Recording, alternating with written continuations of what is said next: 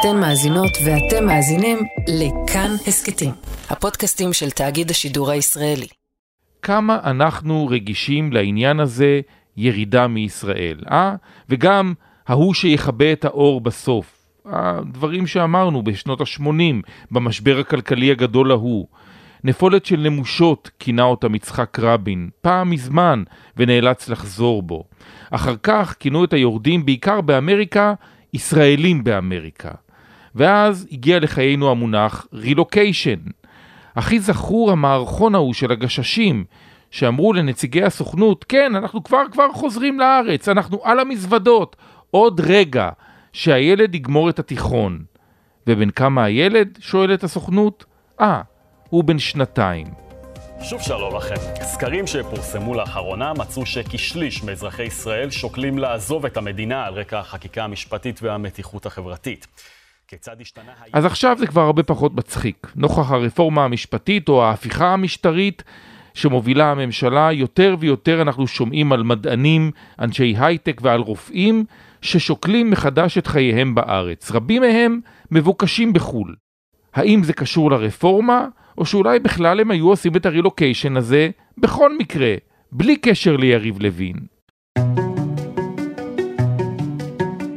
שלום לכם, אתם על עוד יום, הסכת האקטואליה של כאן, אני יואב קרקובסקי, והיום נברר עד כמה האיומים לבריחת מוחות נכונים או מוגזמים.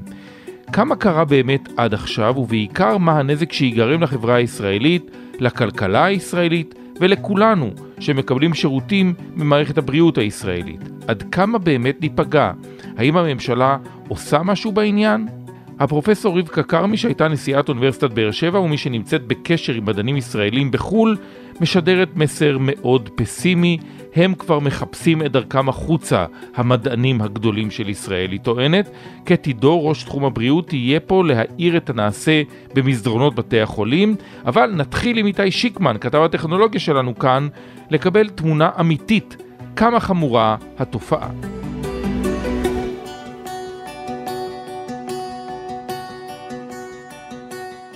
שלום שיקמן. אהלן קרקובסקי. תגיד לי, למה דווקא עכשיו מדברים על בריחת המוחות של מעולם ההייטק הישראלי לחוץ לארץ? תראה, אני חושב שזה קשור אה, קשר ישיר למחאה. בסופו של דבר, אה, ואני אומר פה משהו שהוא מכליל אף שהוא לא נכון, זאת אומרת, זה לא שכל ההייטק הישראלי הוא בצד אחד של המחאה, אבל אפשר לומר שיש חלק ניכר מההייטק הישראלי, מהעובדים בו, מהמנהלים בו, מהמשקיעים בו, אה, מהיזמים בו, שהם מתנגדים לרפורמה המשפטית או למהפכה המשפטית, אה, וחלקים גדולים מהם גם יוצאים לרחובות. אחרים משקיעים כספים בשל המאבק הזה. זאת אומרת, זה מהבחינה הזו, ויש מי שחוככים בדעתם לעזוב את הארץ, יש גם כאלו שכבר עשו את זה. אבל רגע אחד, לפני אלה שעזבו ומתכננים לעזוב, רילוקיישן הרי זה חלק בלתי נפרד מעולם ההייטק הישראלי. כל כך הרבה פעמים שמענו על רילוקיישנים לפני רפורמת לוין, ברפורמת לוין ואחריה. אוקיי, okay, אז בואו נדבר על רילוקיישן. רילוקיישן זה משהו שהוא אפשרי בחברות שהן בינלאומיות או, או רב-לאומיות. זאת אומרת, אני עכשיו עובד בדוגמה, סנדיסק, יש להם מטה גם בסן פרנסיסקו, אני עובר לשם. אני עובד uh, עכשיו בחברה כזו או אחרת שיש לה מטה בניו יורק, אני עובר לשם. באירלנד עובר לשם, כן? ולפעמים הרילוקיישן הזה הוא רילוקיישן זמני, הרבה מאוד פעמים האנשים האלה שעוברים חוזרים, חלקם לא. אז זה מהבחינה הזו. יש עכשיו שיח גדול יותר על מעבר לחו"ל בצורה, אפשר לומר, מסודרת, או בכמויות גדולות יותר. אתה רוצה דוגמאות? ברור. אוקיי. קודם כל אנחנו פרסמנו בחודשים האחרונים שיש uh, יוניקורנים ישראלים ששוקלים ביחד כקבוצה, עשרה יוניקורנים ישראלים, um, לפתוח איזשהו האב משותף של חברות ישראליות באחת מן המדינות הבאות, קפריסין, יוון, פורטוגל או ספרד. זה דיווח שעשי, שפרסמנו, כן? עכשיו...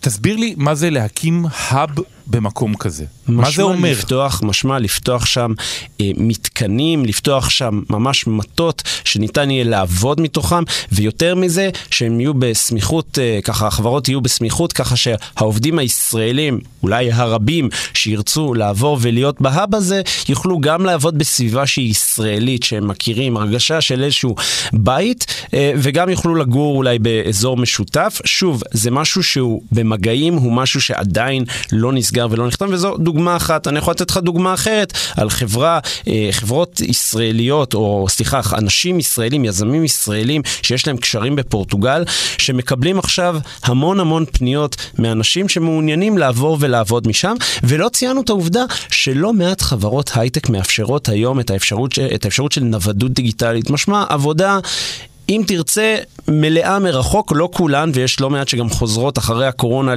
אה, למקום העבודה ולעבודה היברידית, אבל במתכונת יותר קשוחה. כרגע עדיין יש לא מעט אה, אבל חברות שכן מאפשרות לעובדים, אם אתה, if you get the job done, אם אתה מבצע את העבודה, את מה שצריך, תעבוד מאיפה שאתה רוצה בעולם, מה אכפת לי? אז איך הדבר הזה משפיע בסופו של דבר על המשק הישראלי? העובדה שחלק מחברות ההייטק או עוברות להאבים שנמצאים מעבר לים, ועל הנוודות הדיגיטלית הזאת, איך זה באמת משפיע? אז בוא נאמר כך, קודם כל והכי חשוב, זה עדיין לא קורה, לא בהיקפים גדולים. איך זה ישפיע? תשמע, ההאבים האלה, זה כנראה יהיו האבים שהם הם, ככה תוספת למטות שנמצאים בארץ, לא במקום, אבל זה יאפשר נדידה של לא מעט עובדים מישראל למקומות אחרים, ואז אולי צמצום היקף הפעילות בישראל, ואז נשאלת השאלה, האם המשכורת נכנסת בשקל ישראלי או באירו, ובכספים שילכו אה, ככה כמשלמי מיסים פורטוגלים, ספרדים, קפריסאים או יוונים, וזה משמעותי. אמ, אז זה פחות עובדים שנמצאים פה. אלו, זו סברה וזו אופציה. אמ, יש עוד הרבה מאוד אפשרויות אמ, שיכולות לפגוע בסופו של דבר ולהביא להידרדרות מהירה של ההייטק הישראלי. נזכיר, ההייטק הישראלי אחראי על 52% מהייצוא של מדינת ישראל. עכשיו, זה לא אומר שמחר בבוקר זה ייפסק, זה סך הכל אומר שאלו תמרורי אזהרה בנוגע לעתיד של ההייטק הישראלי. עד כמה אתה יכול אה, לסמן לנו בצורה אמיתית שהתופעה הזאת כבר כאן? האם כבר התחילו עזיבות משמעותיות של חברות או של עובדים? יש ככה, תראה. רוב החברות החדשות אה, שקמו לפחות בשנה האחרונה, אני יכול לומר, לך שהן נרשמות כחברות לא ישראליות. אמנם יש להן משרדים פה, אבל הרישום שלהם הוא רישום, לדוגמה, אמריקאי. וזה משהו שהוא משמעותי גם בכל הקשור לתשלום מיסים. כי בסדר, אולי משכורות לעובדים בישראל צריך לשלם מיסים, אבל לא הרישום של כל החברה. זה דרמטי, וזה כבר החל. מה לא החל? תראה, יש עובדים, אנשים שכבר בחרו לעשות רילוקיישן, לעבור, לעזוב, לקום עם המשפחה ולעבור למקום אחר, בעידוד החברה שלהם, בסיוע החברה שלהם, אבל לא מדובר בכמויות מסיביות. איך אנחנו יודעים את זה? כולנו זוכרים את ההודעה של סוכנות הדירוג פיץ' מהשבועות האחרונים, שהשאירה את הדירוג, דירוג האשראי של ישראל ברמת A+, שם נקבע באופן חד משמעי כי ה... הגירת המוחות הזאת ועזיבת המוחות עדיין לא מתקיימת, לפחות לא בכמות אה, גדולה, ולכן מהנתונים הללו אנחנו מתבססים ולמדים שעדיין אנחנו לא מדברים על היקפים שהם מספיק משמעותיים כדי להשפיע על הכלכלה הישראלית. זה לא אומר שזה לא יקרה אם הרפורמה המשפטית, המהפכה המשפטית, תמשיך להתקדם כפי שהיא, אה, לפחות חלק ממנה עבר עד כה. אה, שוב, אנחנו, אני חושב שהמילה, או הצמד המילים הטוב ביותר פה הוא חזון למועד.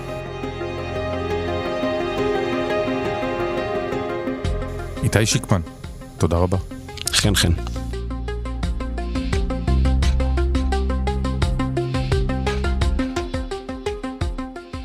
שלום קטי דור. שלום יואב קרקובסקי. אז מה מפריע לאנשי הרפואה שדווקא עכשיו שוקלים עזיבה, לפחות על פי הפרסומים שגם את הבאת בתקופה האחרונה? תראה, הם אה, מרגישים שהקושי של כל מערכת הבריאות בכל השנים האחרונות הוא קושי שהוא בלתי נסבל עבורם. והעברת אה, החוק לביטול עילת הסבירות, הוא היה איזה סוג של קש ששבר את גב הגמל, כי במובן הזה הם גם ככה מרגישים שהם שחוקים, וגם ככה מערכת מאוד מאוד קשה. והרפואה, הרבה מאוד החלטות רפואיות אה, נסמכות על עילת הסבירות, הרבה מאוד החלטות שאנחנו חיים אותן עד היום, שקשורות אה, לבג"צים, לסל התרופות, אה, הרבה מאוד דברים קשורים לעילת הסבירות, והחשש האמיתי הוא שהחוק הזה יביא להתפשרות ברפואה, ועבור הרופאים, יותר מכל הדברים, ההתפשרות ברפואה היא התחושה הקשה ביותר עבורם. ממה שאני שומעת, ואני שומעת הרבה רופאים, גם צעירים, גם מבוגרים, התחושה הפנימית שהם לא עושים את מה שהם רוצים לעשות ולמדו לעשות הכי טוב שהם יכולים, והם צריכים להתפשר בכל רגע נתון, זאת התחושה הקשה מאוד, מעבר לעובדה ש... שאנחנו מכירים שאין מספיק מיטות ואין כוח אדם ויש אלימות והאוכלוסייה גדלה והמשאבים לא, כל אלה גם קיימים שם. תוסיף את, לכל אלה את מה שקרה עכשיו מבחינה, אה, מבחינת אה, המהפכה המשפטית, וזה הביא את הרופאים לחשוב, להתעניין וחלק כבר לעבור לחוץ לארץ, לכל מיני מקומות, גם באירופה, גם בארצות הברית, גם באוסטרליה. המערכת הרפואית לא תעמוד בשינוי כזה שיביא לאובדן השלטון הדמוקרטי בישראל, חייבים להבין את זה, זה בעצם השורה התחתונה שצריכה לעלות כלפי מעלה. לא תישארו איתנו, אחים אנחנו, זה הכל דברים ש, שאין להם, לא, לא ישאירו אפילו, תאמינו לי, רופא אחד אה, בארץ עם השינויים האלה שאמורים להיות, יתגלגלו הלאה. אז בואי, כדי שנצליח לגדר ולהבין את האירוע, כמה רופאים יש בכלל היום במדינת ישראל? כמה לדעתך באמת עשו איזשהו מהלך בדרכם החוצה? תראה, אני, המספר שאני אומר לך עכשיו, של מספר הרופאים במדינת ישראל, הוא, הוא מספר גבוה. אחוזי העזיבה, הם יראו לך אה, נמוכים. יש 33 אלף רופאים במדינת ישראל, ומדברים על עזיבה לפחות 4,000, 5,000, שזה נשמע מעט, מתוכם קרוב לוודאי שלא כולם אה, כמובן אה, יעזבו, אבל מכיוון שיש מחסור כל כך גדול ברופאים, אה, אתה יכול להרגיש את זה בכל, בכל כיוון כשמחכים בתור לחודשים לניתוח בקע, או לניתוח אורתופדי, או לאקו לב. מישהו עכשיו לפני דקה כתב לי אס.אם.אס אה, שהוא מחכה באחד מבתי החולים אה, לאקו לב, ואמרו לו שאין מספיק כי עושים שניים ביום. זה דברים שהם לא, זה לא יעלה לדעת. ולכן המחסור הכל כך גדול אה, גורם לאלפי רופאים האלה לרצות לעזוב. כמה יעזבו בסוף בפועל? אז הערכות של ההסתדרות הרפואית מדברים על, מדברות על 500. אה, אני מניחה שגם אם זה יהיה פחות, אני יכולה להגיד לך שגורמים אה, בכירים במשרד הבריאות אומרים שעם 200-300 רופאים אנחנו על סף משבר, משום שיש מחסור כל כך גדול. תחשבי 200 רופאים או 300 רופאים עוזבים, או 500 כפי שחושבים ומעריכים בהסתדרות הרפואית, אנחנו בצרות. כי אתה צריך עוד כמה אלפים ועוזבים אותך 500. זאת לא מחאה. הם לא אומרים, אם לא תעשו כך וכך, אני אעזוב. הם כבר שם. הרופאים פנו לאיזשהו עורך דין שמתמחה בנדל"ן בפורטוגל. פניתי אליו ואומר לי, כן, אתמול היה לי זום עם 200-300 רופאים, וחלק כבר קבעו פגישה בתשלום, התעדכנתי איתו היום לקראת השיחה שלנו, ויש כאלה שכבר מתקדמים. בתוך קבוצות הוואטסאפ הם עושים פגישות בזום עם כל מיני רופאים ישראלים שנמצאים בחו"ל, נניח בשוודיה, בארצות הברית כמובן, כל מיני, כדי לברר איך אפשר, מה צריך, איזה רישיון, איזה גנים, אתה יודע, ברמה של הגנים, לילדים, כך סיפרו לי, שבתוך הזומים האלה מדברים כבר על הגן של הילדים ואיפה עדיף. והבעיה, האיום היותר גדול, זה הרופאים שנמצאים בפלושיפ. בהשתלמות עמיתים בחוץ לארץ, יוצאים לשלוש שנים, לשנתיים, לארבע שנים, ואמורים לחזור, וחלק הודיעו שהם לא חוזרים, וחלק גדול הודיעו שהם לא חוזרים, חלק אמרו, אנחנו מעכבים את זה, אנחנו, לא, אנחנו חושבים, אנחנו... יש יותר ויותר, וזה האיום כרגע המיידי. כי, כי הם מציעים להם המון הצעות מפתות מאוד, כי הם, הרופאים הישראלים נורא נחשבים בחו"ל, והמחסור ברופאים הוא עולמי, ולכן הדברים האלה קורים. עכשיו זה שאנחנו לא נראה את זה מחר בבוקר, לא נראה בעוד שבוע, בעוד שבועיים פתאום עזבו מאות רופאים, זה תהליך. זה לוקח זמן. לכן אני מניחה שנראה את התוצאות של התהליך הזה תוך כמה חודשים. בואי אבל ננסה למפות על הגלובוס מי הן המדינות שאליהן אה, מהגרים או רוצים להגר עיקר הרופאים, מהם המדינות שמציעות לרופאים את ההצעות המפתות ביותר. אז בארצות הברית, הרבה מאוד, אני אפילו ראיינתי אחד מהרופאים הבכירים, נוירוכירורג מתל השומר, שעבר לייל, עם הצעה מאוד מפתה שכבר הגיעה אליו בעבר והוא אמר להם לא. כל מערכת הבריאות ואיך ש... וכל הצרות שעליהן דיברתי קודם, אה, אה, גרמו לו בסופו של דבר להגיד כן, כתוצאה גם מכל מה שקורה בארץ עכשיו. אז, אז ארצות הברית, והוא סיפר לי שהרבה מאוד רופאים בכירים אחרים פונים אליו ושואלים אותו לאן להתקשר ואיך לעשות. עכשיו בארצות הברית היה סיפור עם, ה, עם הרישיון, אה, רק לחמש שנים ואחר כך היה צריך לחדש אותו, אבל יש, עושים גם הקלות עבור הרופאים הישראלים, כי רוצים אותם. אז ארה"ב זה מקום מאוד uh, בראש סדר העדיפויות של הרופאים. יש, שמעתי על שוודיה, שמעתי על ניו זילנד, על פורטוגל, אפילו על בריטניה, שמערכת הבריאות שם לא מי יודע. אז גם, גם על בריטניה שמעתי, אפילו היה איזשהו זום עם אה, דוקטור דורית ניצן מארגון הבריאות העולמי, כדי לברר איתה לאיזה מדינות כדאי ללכת, איפה נוח יותר, איפה קל יותר מבחינת רישיונות, ומה נכון לעשות. עד כדי כך הם פרקטיים, אנשים פרקטיים, הם עושים את הצעדים האלה. ואנחנו יודעים שמצבה של מערכת הבריאות הישראלית לא מי יודע מה, יש מחסור כבר היום, איך אנחנו נרגיש את עזיבתם של 100, 200, 500 רופאים באופן היומיומי במערכת הבריאות שלנו. אנחנו נמצאים במצב מאוד מאוד חמור, ואם יעזבו כאן עוד מאות ואפילו אולי אלפי רופאים, זה פשוט יהיה חורבן של המערכת, אנחנו בתשעה באב עכשיו. הדבר הראשון שמרגישים זה הרבה יותר תורים, עומס בחדרי מיון, אתה מקבל רפואה אה, אה, שלוקח זמן עד שאתה עושה את הבדיקות הבסיסיות שצריך היית לעשות תוך שעה, שעתיים, אתה יכול לחכות גם שמונה שעות במיון. מעבר לזה, כשצריך אה, תורים לכל מיני ניתוחים ופרוצדורות, אתה יכול לקבוע תור לעוד שמונה חודשים, וזה נחשב טוב. ואם יעזבו עוד רופאים, הכל יהיה עוד הרבה יותר גרוע. יש עלייה בתוחלת החיים בישראל. אה, יש הרבה יותר אנשים קשישים, ובמקביל לא העלו את המשאבים באופן שמתאים לעלייה הזאת בתוחלת החיים ובמספר הקשישים. האוכלוסייה גדלה, אין מה לעשות, ויש יותר צרכים רפואיים, והצרכ... והמשאבים הרפואיים נשארו כמו לפני עשר ועשרים שנה, והבטיחו, הבטיחו חמישה וחצי, שישה מיליארד שקלים, אבל שקל עוד לא הגיע למערכת, וכבר מנהלי בתי החולים אה, אה, הממשלתיים אמרו, אנחנו על הקצה, אנחנו לא יכולים יותר. זה עוד רגע פוגע, אנחנו צריכים לבטל, אה, אה, לבטל פרוצדורות, או לפחות לדחות, לעשות פחות פרוצדורות, כי יש לנו פחות אנשים, פחות משאבים.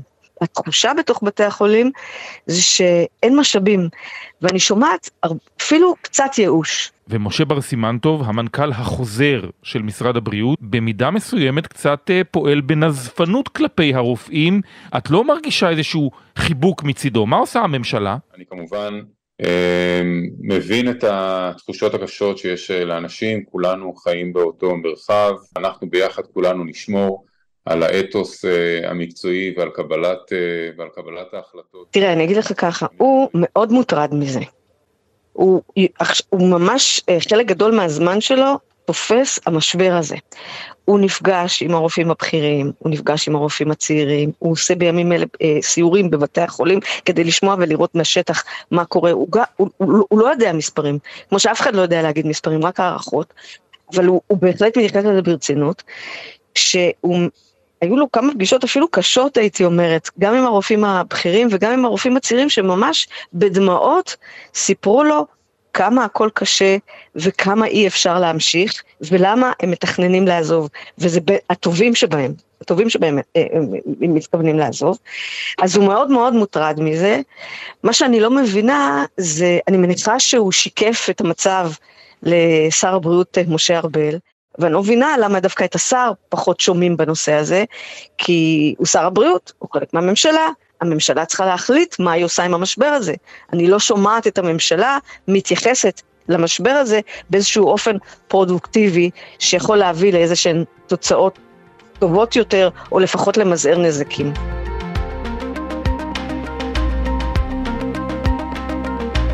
קטי דור, תודה רבה. תודה יואב. הפרופסור רבקה כרמי, רופאה בהכשרתה, אשת אקדמיה ונשיאת אוניברסיטת בן גוריון בנגב לשעבר. בנוסף היא יושבת ראש הוועד המנהל של ארגון בשם Science Abroad, שפועל לשמירת הקשר עם מדענים ישראלים בחו"ל, ואף ניסיונות להשבתם לארץ. שלום פרופסור רבקה כרמי. שלום וברכה.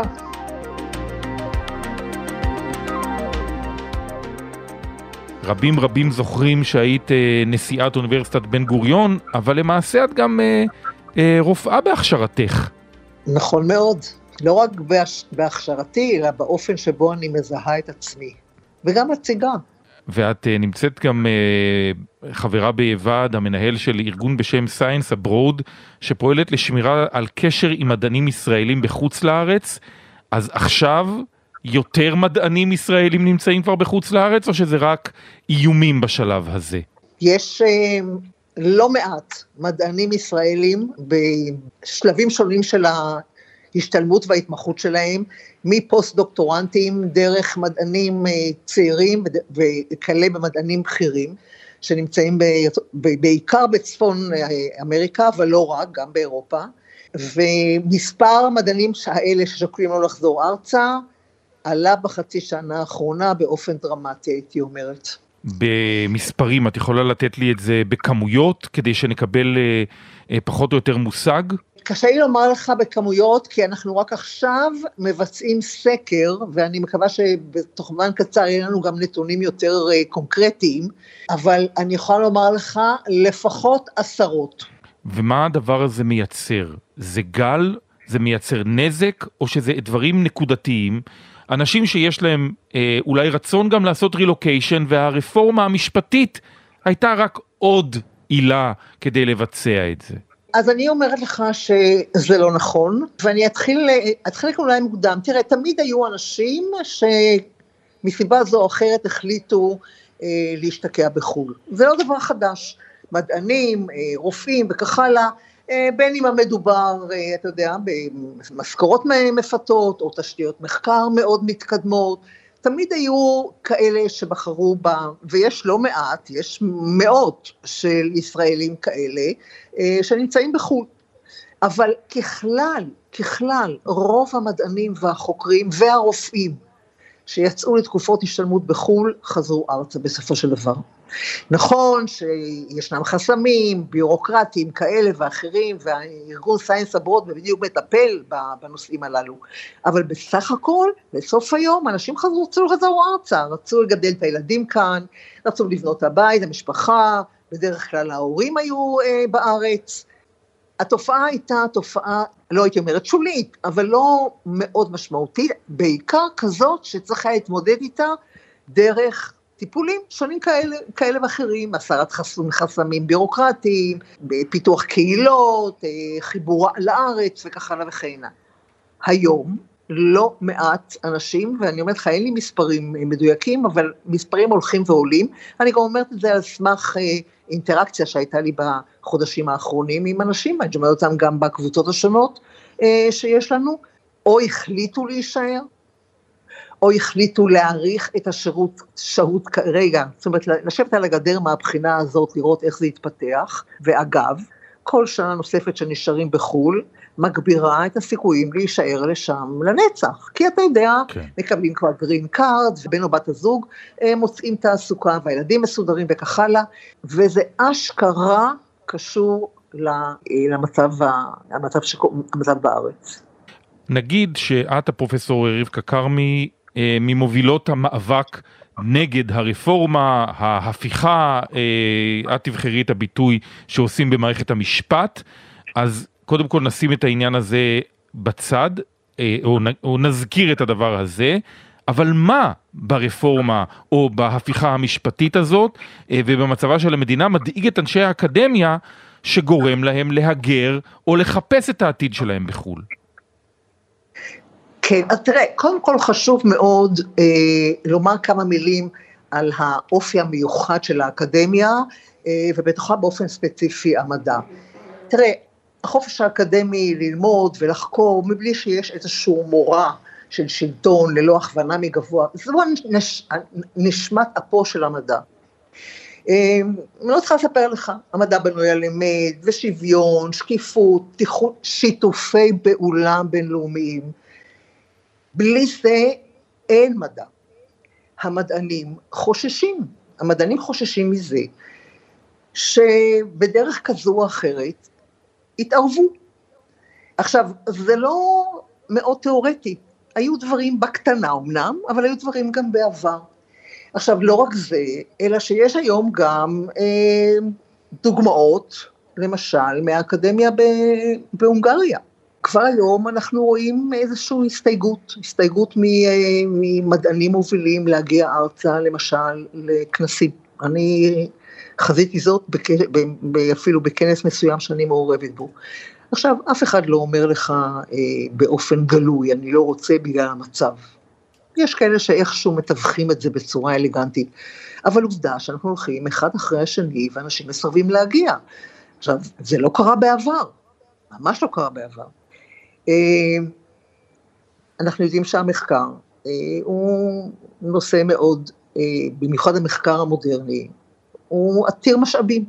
חלק גדול מהמשאבים של המחקר בישראל מקורם בחו"ל, מקורם בקרנות תחרותיות בחו"ל, למשל, הקרן האירופאית.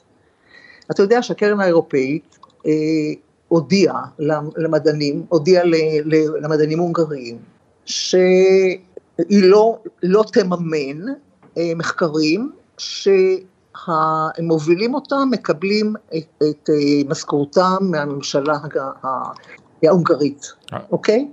ו- וצריך להגיד שהונגריה עוברת תהליכים שיש שמשווים בינה לבינינו, למרות ששם זה קיצוני הרבה יותר, אז אה, מה יהיה הנזק שיגרם לסטודנט הישראלי ולמחקר הישראלי נוכח הרפורמה המשפטית הזאת ונוכח בריחת המוחות?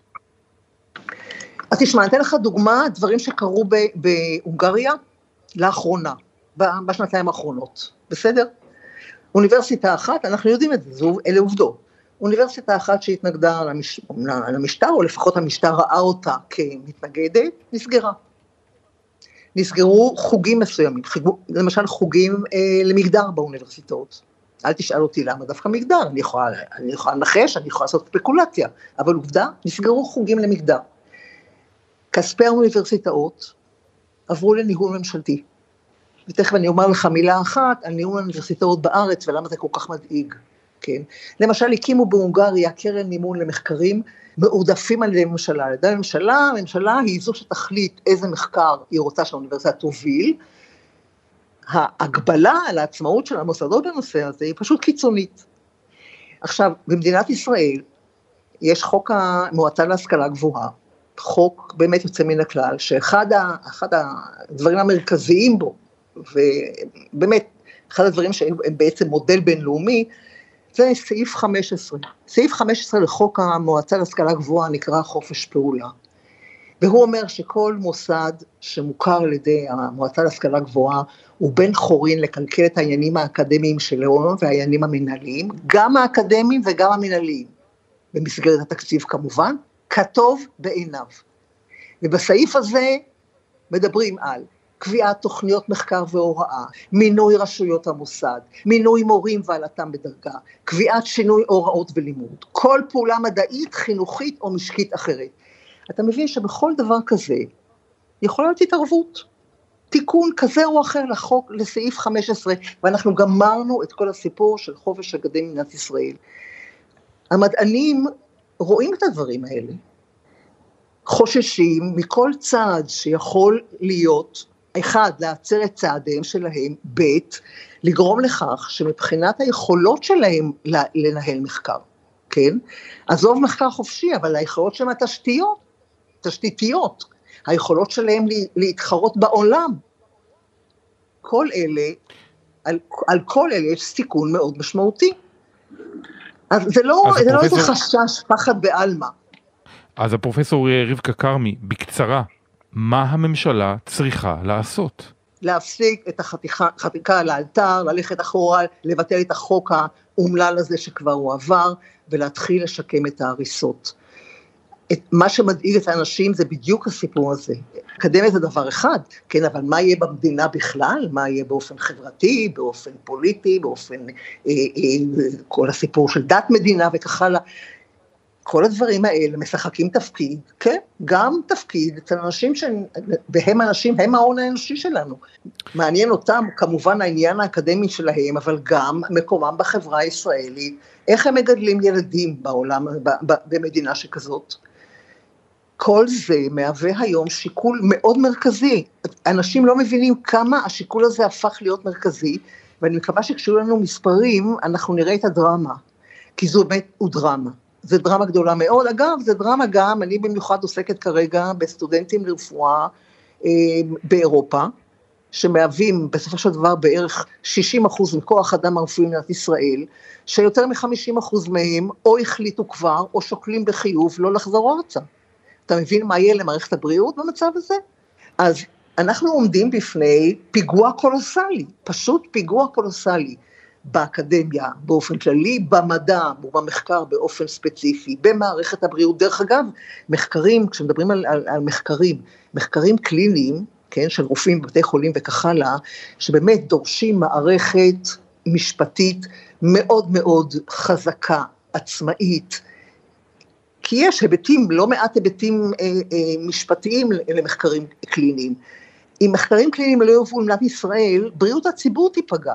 משום שחולים במדינת ישראל לא יוכלו להיחשף לטיפולים חדשניים, כן, שבפרוטוקול מחקרי, חלק מהם יאבדו את חייהם בגלל הדבר הזה. זאת אומרת, כשנכנסים לרזולוציות מאוד מאוד עמוקות של המשמעות, היומיומית, כן, הפוטנציאל להרס טוטאלי של כל המערכות, גם האקדמית, גם המדעית, גם מערכת הבריאות, ובוודאי אנחנו מדברים על משפט, אנחנו מדברים על הצבא, הוא פשוט לא יאומן.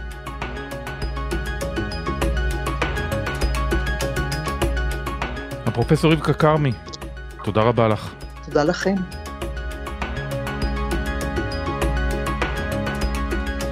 האזנתם לעוד יום, אורחים דניאל אופיר ויותם רוזנבלד, עיצוב קול ומיקס אלעד זוהר, ביצוע טכני רמי פליקס, גיא בן וייס ואלעד זוהר.